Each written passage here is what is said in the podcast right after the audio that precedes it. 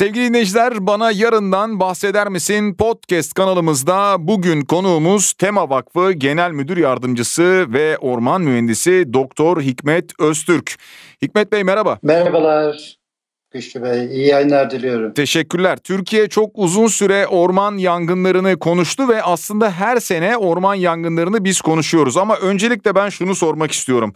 Orman yangınları önlenebilir mi? Yani ekosistem açısından veya ekolojik kayıplar açısından neler yapılabilir, nasıl tedbirler alınabilir? Önce buradan başlayabilir miyiz? Evet, biz de zaten orman yangınları konusuna geldiğimizde e, önlenebilir yangınlar bir de önlenebe, önlenmesi e, mümkün olmayan e, yangınlar olarak e, gruplandırıyoruz. E, yangın sebepleri ormanda iki nedenle çıkar. Doğal nedenle ki bu yıldırımdır kaynağı esas olarak.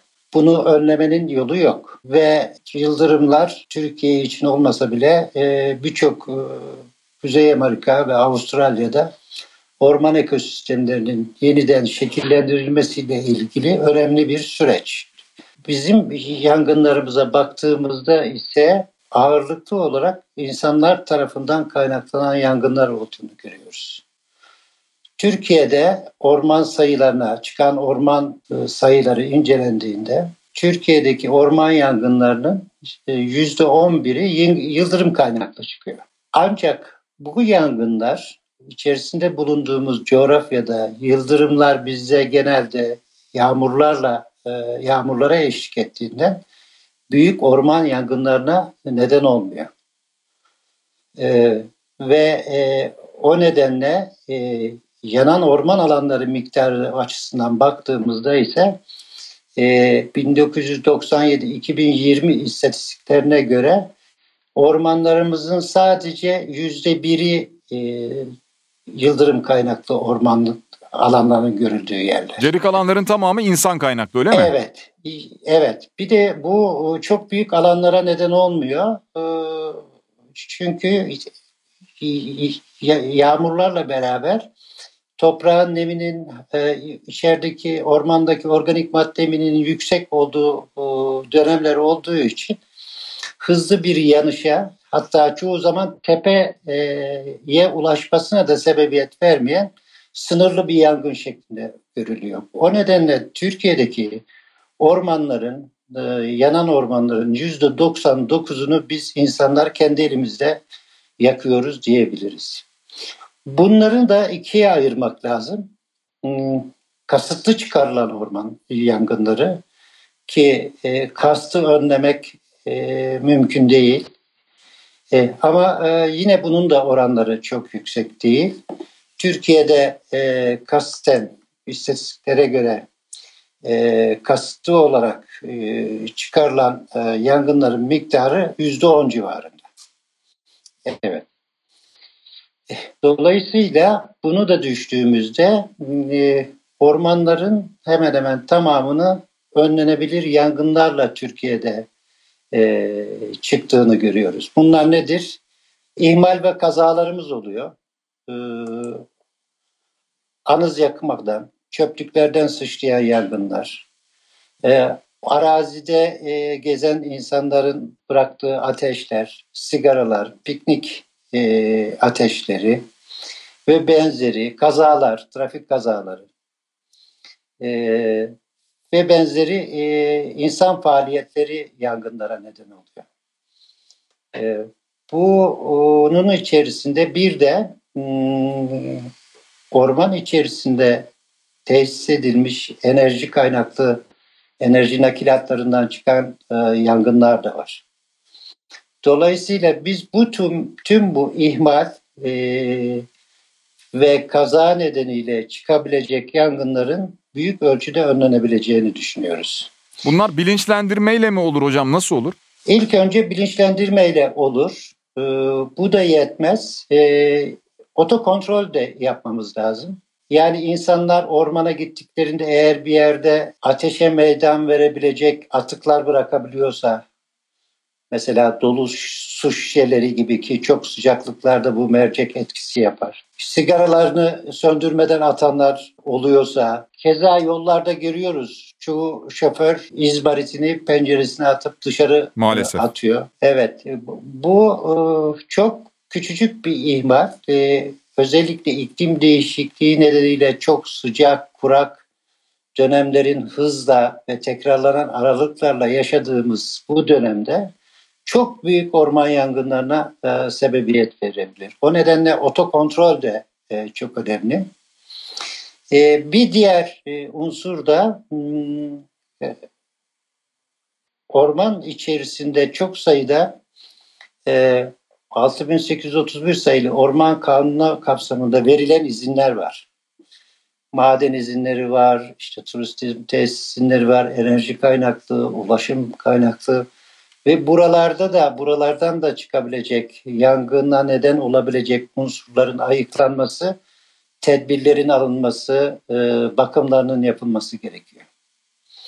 E, bir diğer e, altını önemli çizmesi gereken hususta e, yangına e, büyüklüğü aslında yangına e, ulaşım zamanı ile doğru orantılı. Siz ne kadar erken ulaşırsanız yangını o kadar küçük bir alanda kontrol edersiniz. Ne kadar geç ulaşırsanız yangını o kadar büyük olur. Bu anlamda vatandaşlarımızın ormanda herhangi bir ateş, duman gördüğünde e, ücretsiz ara 177 hattını arayarak yerlerini bildirmeleri e, ve e, orman söndürmekle e, e, görevli orman idarelerinin buraya bir an önce ulaşmalarının sağlanmaları da büyük orman yangınlarına sebebiyet vermemek açısından önem teşkil ediyor. Yani hem öncesinde bir hazırlığımız olacak Evet. hem de yangın çıktığını gördüğümüz anda vatandaş olarak da duyarlı olarak gereken ihbarı yapacağız ve hemen o noktada da aslında hazır olması gereken tüm ekipler ve tüm teçhizatlarıyla yangına müdahale edecekler böyle anlıyorum. Evet. Bir, bir nokta daha var. Ee, o da e, e, yangınların ana nedeni insan olduğu için insan etkileşiminin or, ormanla insan etkileşiminin fazla olduğu alanlar. Ee, bu alanlarda m, insanların çok yangın riskinin yüksek olduğu zamanlarda giriş çıkışlarının da yasaklanması, kontrol altına alınması orman yangınlarının önlenmesi açısından önemli bir tedbir olacak. Şimdi tabii hiçbirimiz istemiyoruz ama maalesef bu yangınları yaşıyoruz. Bazen doğal sebeplerden, bazen kasıtsız da olsa yine insan eliyle. Dünyada da yaşanıyor, Türkiye'de de. Peki Türkiye'de e, bu yaz geride bıraktığımız yaz gerçekten e, çok büyük boyutta bir e, yangın yaşadık. Hatta belki de e, son yüzyılın yaşadığımız en büyük yangınıydı alan açısından diyorum. E, yangından zarar görmüş olan alanların yeniden ormana dönüşmesi konusundaki görüşünüzü rica ediyorum. Çünkü bu tip yangınlar çıktıktan sonra hemen sosyal medyada da bir telaş başlıyor. Herkesin bir takım görüşleri ortaya çıkıyor. Şimdi ağaçlar hiçbir müdahale olmadan yeniden hayata dönebilir mi veya ormanlar yeniden yeşerebilir mi? Şimdi hmm, bunu orman gruplarına göre çok genelleştirerek gitmek doğru olmaz.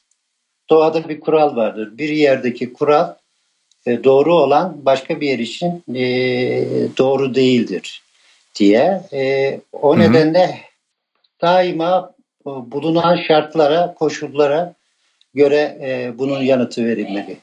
Ama ülkemizde e, ağırlıklı olarak yangın riskinin en yüksek olduğu ve en fazla orman yangının olduğu alanlar Akdeniz bölgesi ikliminin olduğu, özellikle de Kızılçam ormanlarının yaygın olarak bulunduğu orman alanları. E, evrimsel süreç içerisinde çam türleri özellikle e, oksijen miktarının çok yüksek olduğu dönemlerde e, çeşitli yangınlara maruz kalmışlardır. Bu yangına maruz kalma da türlere yangına karşı bazı adaptif özelliklerinin gelişmesine neden olmuştur. Nedir bunlardan? Bunlar işte kalın kabukluluk ki yangın nedeniyle içerideki canlı dokunun zarar görmemesi için. Alt dallarının çabuk budanması, aşağıda örtü yangını şeklinde başlar yangın. Tepeye çıkması için dalların eğer erken yaşlarda bunları kuruyup dökerse yukarıya tepe yangınına dönüştürme olasılığı zayıf olur. Bunun yanında Kızılçam özelinde konuşursak Kızılçam'ın da geliştirdiği iki özellik var. Bir tanesi çok uzun e, yıllar e, taşıdığı bazı kozalaklar var. Bu kozalaklar ancak yüksek sıcaklıklarda açılıyor. 8-10 yıl bu kozalaklar açılmadan durabiliyor ağaç üzerinde. Ve yüksek sıcaklıklarla yangın nedeni karşılaştığında açılan kozalaklardan düşen tohumlar toprağa dökülüyor, yeni gençlik meydana getirebiliyor. Bir ikincisi de e, dökülen tohumların bir kısmı e, toprakta e, tohum stoğu olarak bekliyor çimlenmeden. Bu tohum çimlenmelerden de yüksek sıcaklıklarda 80-90 derece sıcaklığa ulaşmış olsa bile sıcaklık zarar görmüyor. Orada da çimlenebilir tohum oluyor. Bir diğer kızılçam özeli dışında e, birçok yapraklı türler de yangınla üst şeylerini kaybetmiş olsalar bile kökleri e, çok etkilenmediği için yeni sürgün verip e, yeniden kendilerini e, e, canlandırabiliyorlar bu oluşturdukları e, tomurcuklardan çimlenen filizlerle. Şimdi bu haliyle baktığımızda Kızılçam ormanlarının bir kısmındaki yaşlı, e, yeterince e, tohum üretiminin başladığı ki bu yaşlar 30-40 yaşlardan sonra e, başlıyor. E, bu alanlarda e, hem toprakta yeterli tohum olması hem de e, ağaçlar üzerindeki düşen kozalaklardan düşen tohumlarla yeniden kendini gençleştirmesi mümkün olabiliyor. Ancak genç, yeterince tohumun olmadığı, e, tohum stoğunun olmadığı alanlar e, bu e, sonucu almak mümkün değil. Bunların çimlenmesi mümkün değil. Kaldı ki bu çimlenmeler yeterli sıklıkta olmadığı zaman her zaman tam kapalı bir orman oluşmasına da meydan verecek bir yapı oluşturmasına müsaade etmeyebiliyor. Doğanın kendisindeki e, varyasyon nedeniyle.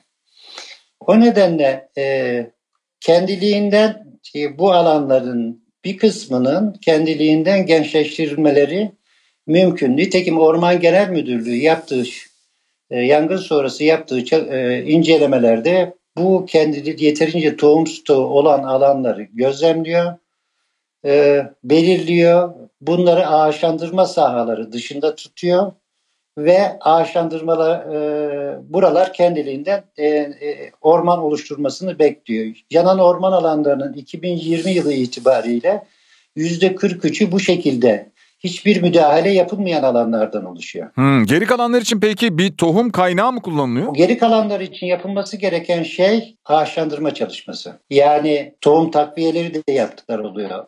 Bu şeye dahil e, doğal gençleştirme süreci içerisinde yaptıklarının içerisinde yeterli tohum olma miktarının olmadığı bazı alanlara civardan kozalaklar getirerek seriliyor ve oradan da yeni bireyler elde edilmesi sağlanıyor. Ama şeyin olmadığı e, alanlar, bu alanlar özellikle e, uzun yıllar e, şeyde kalacağı için, özellikle eğimli arazilerde e, örtüsüz kalacağı için, yeterince fidan olmayacağı için, erozyon önlen, erozyonun önlenmesi açısından e, bu alanların e, e, ağaçlandırılmaları mutlak surette e, gerekli. Bunu şöyle değerlendirmek lazım. Yani Türkiye'de 2020 yılı itibariyle yanan orman alanlarının %47'si 2020 yılı yangınlarının %47'si ağaçlandırma e, şekillerle e, orman haline getirilmişti. Bu ağaçlandırmalara karşı çıkmamak lazım. Birçok insan hani bırakalım kendi halinde e, olsun şeklinde yapıyor hmm. ya. Şö- şöyle düşünelim. Orman yangını ne yaptı? Üzerindeki ormanın canlı bütün örtüsünü ortadan kaybettirdi. Öyle değil mi? Evet. Peki bunun yangın olmasaydı da biz insan girip kesseydik burayı. Tahribat yapsaydık. Bütün bitkileri Hı-hı. tahribat etseydik. Nasıl olsa Kızılçam kendiliğinden geliyor. Ve kendiliğinden gelseydi. Buna razı olur muydun? E tabii yine olmayacağımız bir şey. Olmaz. Hı hı. Bu bir tahribat. Yani ikisinin arasında bir fark yok. Dolayısıyla buraların yangın sonrasındaki en önemli hedefi eski doğal hallerine kavuşturacak bir doğal restorasyonu yapacak uygulamaların yapması.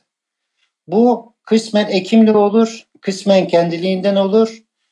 Bunun olmadığı yerlerde de ağaçlandırmalarla olur. Hocam tahrip edilen orman alanlarının yani dünya genelinde de büyüklüğü hakkında bir fikrimiz var mı? Yani insan eliyle sizin dediğiniz gibi kestik, biçtik, oraya işte bina koyduk, beton döktük. Tabii e, orman bu istatistikler FAO tarafından yayınlanıyor. E, özellikle 2015 yılına kadar 2000-2015 yılı e, yılları arasında e, her yıl 13 milyon hektar orman alanı tahrip ediliyordu.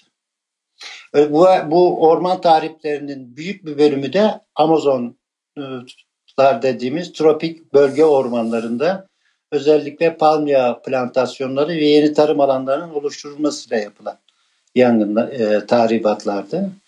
E, Türkiye'de ise e, ormanların e, hem anayasada hem de yasalarda e, sağlanan güvencelerle bu ölçüde tahribatların yapılmasının önü geçilmiş durumda. Peki neden şu tartışma oluyor? Bu yanan alanlara turizm merkezleri yapılacak mı yapılmayacak mı tartışması oluyor. Oysa e, anayasa tarafından da yasalar tarafından da korunuyor değil mi? Yanan bölgeler, yanan ormanlar. Evet yani şimdi e, bu temel bir yanlış. O, her yangın çıkışta söylenen bir e, durum. E, acaba buralar yandı, yerlerine e, turizm alanı mı ilan edilecek, e, otel mi yapılacak, başka bir şey mi yapacak diye. Biz şunu söylemek isterim. Anayasanın 169. maddesi çok açık. 169. maddesi yanan ormanların yerinde yeni orman yetiştirilir der. Hı hı. Bu yerlerde başka çeşit tarım ve hayvancılık yapılamaz. O kadar açık bir hüküm ki bu alanların başka bir e, şekilde e, kullanım alanına yapılmasının önünü kesen bir durumdur bu. Doğrudan yeni orman yetiştirilir ifadesi oraların yeniden ağaçlandırılması gerektiğini e, ifade eder. Kaldı ki siz bir turizm tesisi yapmak isteseniz ki turizm tesislerinin olduğu yerleri düşünün. E, orman alanının içerisinde ormanla denizin birleştiği o güzelliğin içerisinde mi olmasını istersiniz yoksa yanan bir ormanın alanı içerisinde mi turistik tesis kurmak istersiniz? Hı hı, tabii ki ilki. Hı hı. Evet. Bir diğer e, unsur da zaten hem turizmi teşvik kanunu kapsamında hem de e, Orman Kanunu'nun 16. 17. 18. maddeleri kapsamında ormanlardan orman vasfını kaybetmeden mevcut ormanlardan çok sayıda kullanım alanlarına izin verilebiliyor. Bu illa yangın çıkmasını doğurmuyor. Yangının çıkması aslında bu izinlerin verilmesi için bir engel teşkil ediyor. Çünkü bir alan yandıysa yapılacak olan orman idaresinin orada yeni ormanı kurmak. Hmm. İzin alacaksınız o ormanın kurulmasını süresine kadar e, beklemeniz gerekir. Kaldı ki bana göre e, hiçbir şekilde e, bu yanan alanlar başka bir şeye e, müsaade edilemez. Sayıyorum mesela neler için izin veriliyor. Madencilik, savunma, ulaşım, enerji, haberleşme, e, su tesisleri, atık su tesisleri, petrol, doğalgaz, altyapı, katı atık ve, ve e, bertaraf düzenleme depolama tesisleri, baraj, gölet, sokak hayvanları, mezarlık, devlet ait sağlık, eğitim, hizmet, Orman sınırlarına yakın alanlarda kaçık yapılmış olan binaların kullanımına izin veriliyor. Arkeolojik kazı, define aranmasına kadar bile izin veriliyor. Yani ormanlardan yanmadan her türlü izni alabilirsiniz. Yakmana, yakılmasına gerek yok. Ama yandıktan sonra bu izinler verilmiyor. Yandıktan sonra bu izinler verilmiyor. Ta ki Hı. orası bir e, başarılı bir orman olana kadar. Hocam sohbetin başında aslında anlattınız ama e, Kızılçam'dan da bahsettiniz. E, her bölgenin kendi e, doğası içinde değerlendirilmesi gerektiğini de anladınız ama Kızılçam'a karşı Türkiye'de böyle bir ön yargı oluştu. Sanki Kızılçam yangına sebep oluyormuş gibi. Yani sanki bizler değil de Kızılçam'ın kendisi yangına sebep oluyormuş gibi ve hatta sonrasında dendi ki işte acaba bunun yerine zeytin ağacı mı ekelim yoksa e, ceviz ağacı mı dikelim gibi tartışmalar başladı. Bunları nasıl değerlendiriyorsunuz? Şimdi bu e, bilgiye ve akla dayanmayan e, internette belki de e, kısa bir Google'a yazıp araştırma sonucu ortaya çıkan yapılan öneriler olarak değerlendiriyorum ben. Birincisi 23 milyon yıldan beri bu coğrafyada yer alan ve doğanın bize şekillendirdiği buranın, bu bölgenin ağacı Kızılçam dediği yeri biz eğer doğaya aksi bir uygulamayla başka bir türü getiriyorsak bu ister meyve ağacı olsun ister orman ağacı olsun. Bu bir arazi tahribatı. Siz oradaki ekosistemin tüm bileşenlerini değiştirirsiniz türü değiştirmekle. Milyonlarca yıldır Kızılçam'la beraber yaşayan mantarlar var. Onların üzerinde bulunan böcekler var. O böceklerle etkileşim içerisinde olan kuşlar var. Siz bu kompozisyonu değiştirdiğinizde bütün ekosistemin kompozisyonunu değiştiriyorsunuz demektir. Bu bir tahribattır. Yani e, bana göre zeytin ve yani önerilen şey de var. E, zeytin ağacı dikelim, e, sakız ağacı dikelim, e, işte ceviz dikelim. O zaman şeye niye karşı çıkıyoruz? Tropik ormanlarda ormanları kesiyorlar, palmiye plantasyonu yapıyorlar. Bu alanlar özellikle siz bir alana ceviz, badem e, gibi meyveli ağaçlar diktiğinizde orası bir orman değildir. Orası bir tarım arazisidir. Siz o tarım ürününü artırmak için pestisit kullanırsınız, gübreleme yaparsınız. Orası artık orman ekosistemi değil, başka bir yer. Yaptığınızda bu anlamda kurduğunuzda orman değil, orman alanlarını tarım alanına değiştirmek hatta yangını mazeret edip bu alanları e, tarım arazisine dönüştürmek demektir. Bu bir orman tahribatıdır. Kaldı ki Kızıl, Kızılçam'a yüklenmek siz çok güzel söylediniz. Ya e, Kızılçam'ın bu özellikleri hmm, sadece yani reçine olması nedeniyle kolay yanabiliyor olması, ibrelerinin bütün ibrelilerde var. İbrelilerin kuruması nedeniyle çabuk tutuşuyor olması nedeniyle suçlamak yerine neden yangını çıkartanların hiçbir kabahati yok. 23 milyondur orada biz insanoğlu yaklaşık 8 hadi şeyi alırsak e, Göbektepe'deki şeyleri ve onun öncesinde koyalım 15-20 bin yıldır 30 bin yıldır o coğrafyada insanoğlu ve suçlu olan Kızılçam. Bu, bu doğru bir yaklaşım değil, doğada değil. Nitekim bir yanlışlık da şey, internette Kızılçam yazarsanız, İngilizce karşılığını çevirirseniz Red Pine olur. Red Pine diye arama yaptığınızda sizi doğrudan şeye, e, Kuzey Amerika'da Pinus resinosa olarak nitelendirilen bir başka türe yönlendirir. Tür farklı. Ve ondan sonra deniliyor ki işte e, Amerika e, yardımlarıyla, destekleriyle bunlar Türkiye'ye yaygınlaştırılmış etmiştir. Evet evet. Yani e, bu tip şeyleri değerlendirmeleri yaparken mutlaka şunun altı çizilmeli. Bir, burada yapacağımız yangın sorusu, yapacağımız Kızılçam suçlu olmadığı gibi gelecekte burada nasıl bir orman oluşturmak istiyoruz? Yapılması gereken şey doğa bize ne söylüyorsa onu takip etmeliyiz. Orada doğa bize Kızılçam hı türünü, Kızılçam ormanlarının olması gerektiğini göstermiş. Bizim hedefimiz de yine Kızılçam ormanı. Ama bu şu demek değildir. Her taraf Kızılçam ormanı olacak değildir. Nitekim dere işlerine girersiniz. Dere işlerinde maki elemanları, diğer ağaç türlerini görürsünüz. O yerlere tümüyle bir, bu alanın Kızılçam ağaçlandırması olacağı, Kızılçam şey, ormanına dönüştüreceği şeklinde düşünmek doğru değil. Dere işlerinde, yol kenarlarında Akdeniz bölgesine uygun servi türlerini ve diğerlerini karıştırırsınız. O bölgenin ekosistemine uygun olarak. Çünkü karışık ormanlar kurmanın da ormanlarda sağladığı önemli bir yarar var. Ama sonuçta Doğanı bize eğer o bölgeyi büyük ölçüde alanın önemli bir kısmı Kızılçam Ormanı olarak şeklinde dikkat ettiğinde Kızılçam Ormanları kurulmasından başka e, doğru yol yok. Aksi halde büyük zararlarla karşılaşırsınız. Hikmet Bey şunu öğrenmek istiyorum. Şimdi orman yangınlarından bahsettik. Arada siz tahribattan da bahsettiniz tabii.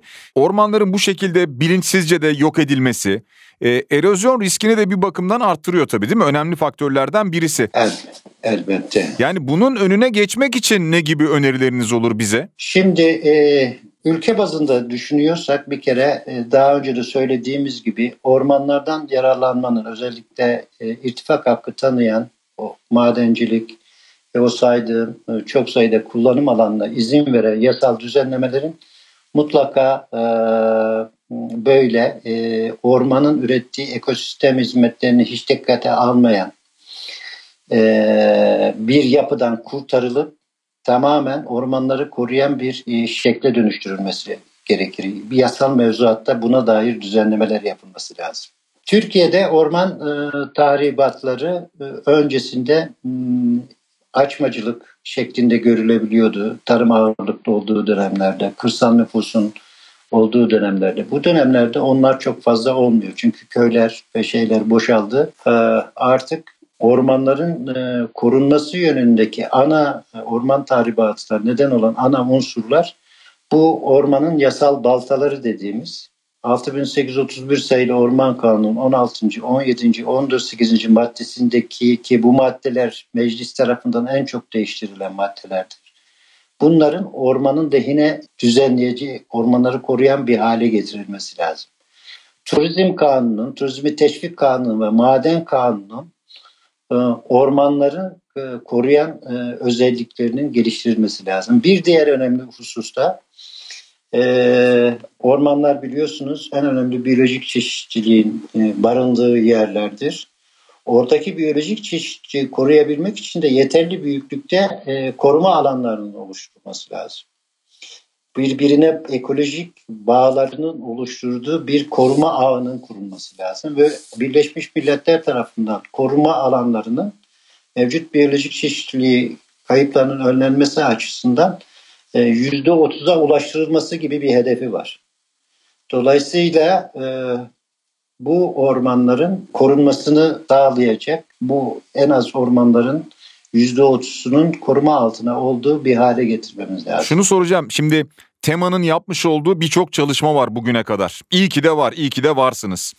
Bunun dışında yani diyelim ki tema ile bir faaliyet yapabiliyoruz ama bunun dışında vatandaş olarak bizler ne yapabiliriz? Yani fidan dikimi için, dikim alanı için hatta hangi alanlardır uygun? Bununla ilgili biz bir şey yapabilir miyiz? Yoksa buradaki yine adres tema mıdır? Tema ile mi bir şey yapmak gerekir? Şimdi e, amaç bunu ikiye ayırmak lazım. Orman oluşturma biliyorsunuz orman arazilerinde olur.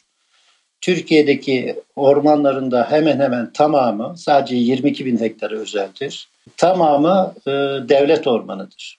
Ağaçlandırma ve benzeri e, dikim faaliyetleri de orman kurma faaliyetleri olarak yapılır. Bu alanlarda yapılacak her türlü çalışma Orman Genel Müdürlüğü ile kurulacak bir işbirliği tesisiyle gerçekleştirilir. Yani siz evet. elinize alıp bir fidanı ormana götüremezsiniz. Bunun sakıncaları da var. Götürdüğünüzde e, nereden belli olmayan e, bir ağacı götürürsünüz. Yıllarca o ağaç büyüdükten sonra polen saçar ve oradaki doğal popülasyonların genetik yapılmasının bozulmasına neden olabilir. İyi niyetle zararlar da verebilir. O nedenle bu işin mutlaka e, orman idareleriyle e, işbirliği tesis edilerek yapması gerekiyor. Ya e, bunun için iki e, yöntem var. Bağışlar yapabilirsiniz. Doğrudan e, Orman Genel Müdürlüğü'ne olduğu gibi Tema Vakfı'na da fidan bağışları yaparak katkılarınızı sağlarsınız. Hı hı. Sağlayabilirsiniz. Bu şekliyle e, orman varlığımızın artırımıza katkı koyarsınız. Bir diğer ikinci unsur ise Orman dışında yapılan bunları daha ziyade bitkilendirme çalışmaları e, e, olarak nitelendirilebilir. Oralarda belediyeler ve benzeri şeyler zaten e, bu çalışmaları yapıyor. Çok sınırlı olur o alanlarda. Sadece dikim etkinlikleri falan filan e, şeklinde düzenlenir. Burada çok dikkat edilmesi gereken e, husus o Orman Genel Müdürlüğü bu çalışmaları yaparken mevcut ekolojik koşullara göre etüt, proje ve planlama yapmakta. Hazırlanan ağaçlandırma e, projeleri bu doğrultuda uygulanmakta. E, dolayısıyla her yere her tür getirilmemekte. Hmm, hmm. Hatta türü bırakın e, aynı türün farklı bölgelerinden e, sağlanan e, tohumlarınla üretilen fidanların bile karışması engellenmeye çalışılmakta. Bunlar çok önemli. Bu anlamda bireysel olarak bizim yapmamız gereken orman varlığının artırılması için yapmamız gereken ağaçlandırma çalışmalarına katkı koymak, e, Tema Vakfı gibi e, eğer etkinliklere, Tema Vakfı etkinliklerine katılabilirler. E, fidan dikim etkinlikleri, yerelde bunları arkadaşlarımız zaten çok yapıyor. Onlara katılabilirler. Ama bence en önemlisi ormanların çok iyi bir savunucusu olabilirler. Bu da e, politikalıcıları ormanları koruyan yasal düzenlemeleri yapmak üzere baskı unsuru olarak hem sosyal medya e, hem medya üzerinden hem de e, oluşturdukları STK'lar, Tema Vakfı gibi STK çalışmalarına katkı vererek e, bunların bu ormana zarar veren hükümlerin yasadan çıkarılması konusunda toplumsal bir mutabakat sağlayarak politik bir baskı oluşturma konusunda görev üstlenebilirler ve Tema Vakfı'nın çalışmalarına bu konuda savunuculuk çalışmalarına katkı koyabilirler. Hikmet Hocam son olarak şunu soracağım. Bu noktada Tema Vakfı'nın çalışmalarına destek veren e, kurumlar da oluyor. Örneğin Türkiye İş Bankası'nın 81 ilde 81 orman projesini birlikte sizler yaparken ben de bazı dikim ekim törenlerine katılmıştım. İnsanlar şunu merak ediyor. Şimdi çok büyük alanlara gerçekten dikim yapılıyor. Daha sonrasında bunların bu fidanların büyümesi, büyümeleri nasıl takip ediliyor? Son olarak bunu rica ediyorum. Şimdi genelde e, dikim çalışmaları, ağaçlandırma çalışması denilince herkesin aklına fidan dikimi gelir. Evet. Aslında bunun çok öncesi vardır. E, etit proje, fidan üretimi, tohum toplanması, arazinin dikime hazır hale getirilmesi, güvenliğinin sağlanması. Bunlar tamamlandıktan sonra e, uygun zamanda o da, dikime uygun zamanda ki büyümenin durduğu zamandır bu e, e, bitkilerde. O dönemde de fidan dikimleri yapılır. Bununla da bitmez. Neye kadar devam eder? Bu dikilen fidanlar e, belli bir başarıyı sağlayacak oranda e, toprağı örtecek bir orman oluşturacak e, sayıda ağacı barındıracak şekilde ve etrafındaki e, o, bitkilerin baskısından kurtarıp e, tamamen e, kendi ayaklarının üzerinde durabilecek bir hale gelene kadar bakım çalışmaları yapılır. 81 ilde 81 orman pro, projemizde de bu dikkate alınarak fidan dikiminden sonra 5 yıl süreyle bu sahaların e, bakımlarının tamamlanması hatta e, dikimlerde e, insan hataları nedeniyle kuruyan yerler oluyor. Bazen yanlış e, bulun fidanın dikildiği yerin e, çok taşlık kayalık bir e, lokal bir yere gelmesi nedeniyle kuruması oluyor. Kuruyan fidanların yerine de yeni fidanların dikilmesi biz buna tamamlama dikimleri diyoruz. Dikimlerinin de e, yapılması gerekiyor. Bu şekilde saha gelecekte bir orman oluşturacak sayıda fidandan oluşturulacak bir yapıya kavuştuğu zaman ağaçlandırma çalışmaları bitmiş oluyor. Bu nedenle 81 ilde 81 orman projemizde her dikim etkinliğinde bu projenin en önemli amacı ormanların önemi konusunda farkındalık yaratmaktı. Düzenlenen törenlerde her bir e, dikim yerinde düzenlenen törenlerde öğrencilere, yerel halkın katılımıyla onlara ormanların önemi, Türkiye ve dünyadaki orman varlığının e, miktarı, e, dünyada kaybolan orman alanları ve ne için korunması gerektiğine dair bilgiler verilirken toprak çocukları toprakla fidanla bulaştırma da sağlanmış, bir farkındalık sağlanmış oldu. Aynı zamanda da ülkemize büyük miktarda yapılan bir bağışla her bir ilimizde bir orman alanı kazandırılmış oldu. Böylelikle orman varlığımızın artmasına önemli bir katkı sağlandı. Çok teşekkür ediyoruz değerli görüşleriniz için. Sağ olun. Ben teşekkür ederim davet ettiğiniz için.